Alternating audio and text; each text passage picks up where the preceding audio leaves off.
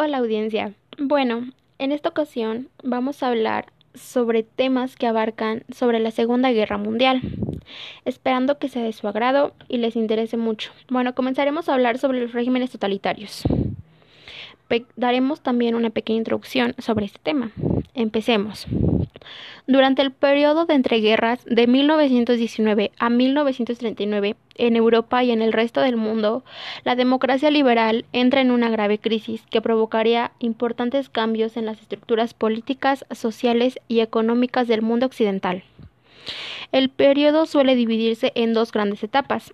La primera ocurre de 1919 a 1929 durante la cual se procuró la consolidación de las democracias liberales, así como la reconstrucción económica de los países afectados por la Primera Guerra Mundial.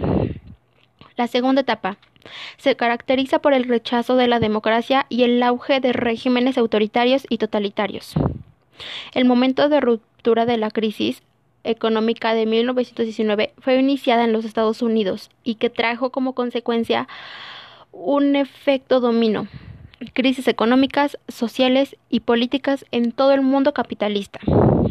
Cabe destacar también que tras la Primera Guerra Mundial prevalecía la idea entre los aliados de que las democracias llegaron a alcanzar la normalidad de los años previos a la guerra, y en cierta medida todo parece indicar que así, será, que así sería.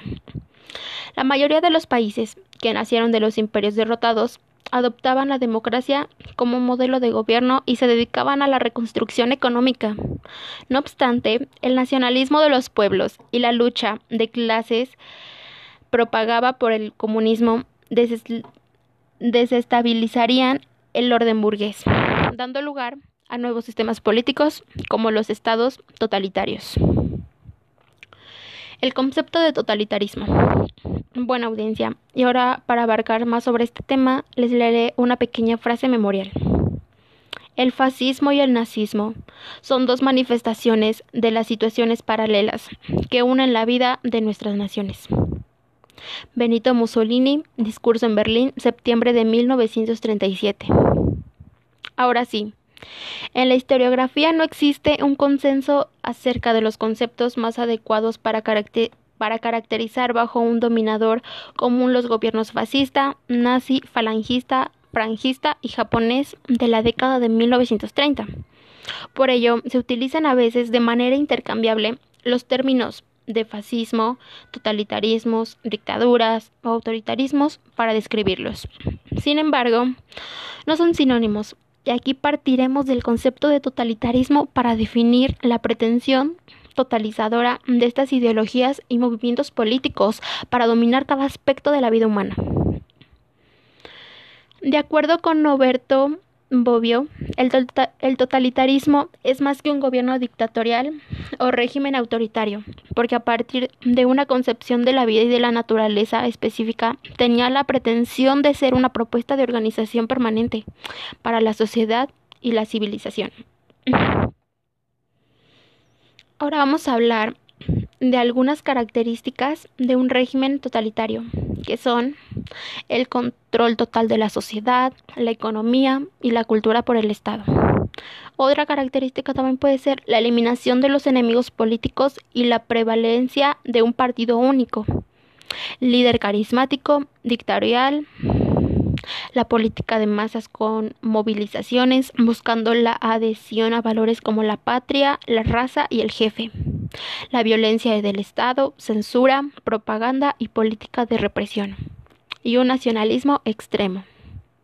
Bueno, ahora, el programa totalitario se desarrolló en distintos grados y algunos historiadores consideran que solamente se cumplió en Alemania, mientras que en Italia, Japón y España se compartieron algunas de sus particularidades.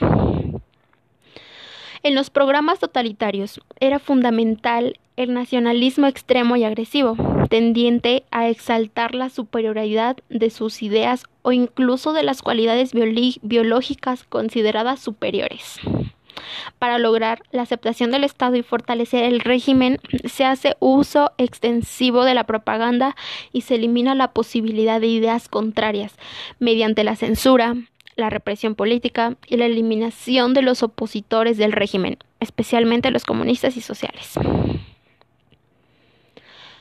Ahora, salvo España, la mayoría de los regímenes totalitarios emprendieron políticas agresivas de expansión territorial.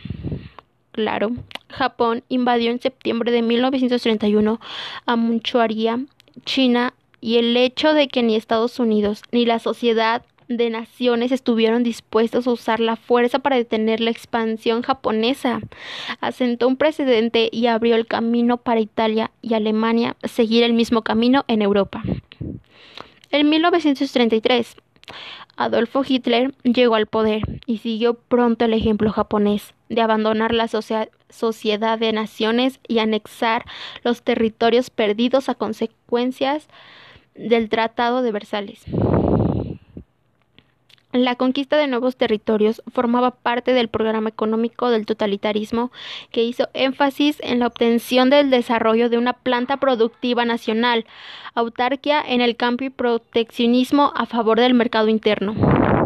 Bueno, ahora hablaremos del fascismo italiano. Después de la Gran Guerra de 1914 a 1918, Italia. Fue una presa de, un gran descontento popular, tanto político como social, en contra del gobierno y de los tratados de paz afirmados, ya que estos no se juntaron necesariamente a las promesas hechas por los aliados, en los que 14 puntos del presidente estadounidense Woodrow Wilson se les negó a los italianos importantes reivindicaciones territoriales, pesar de haber combatido desde 1915 al lado de las potencias aliadas.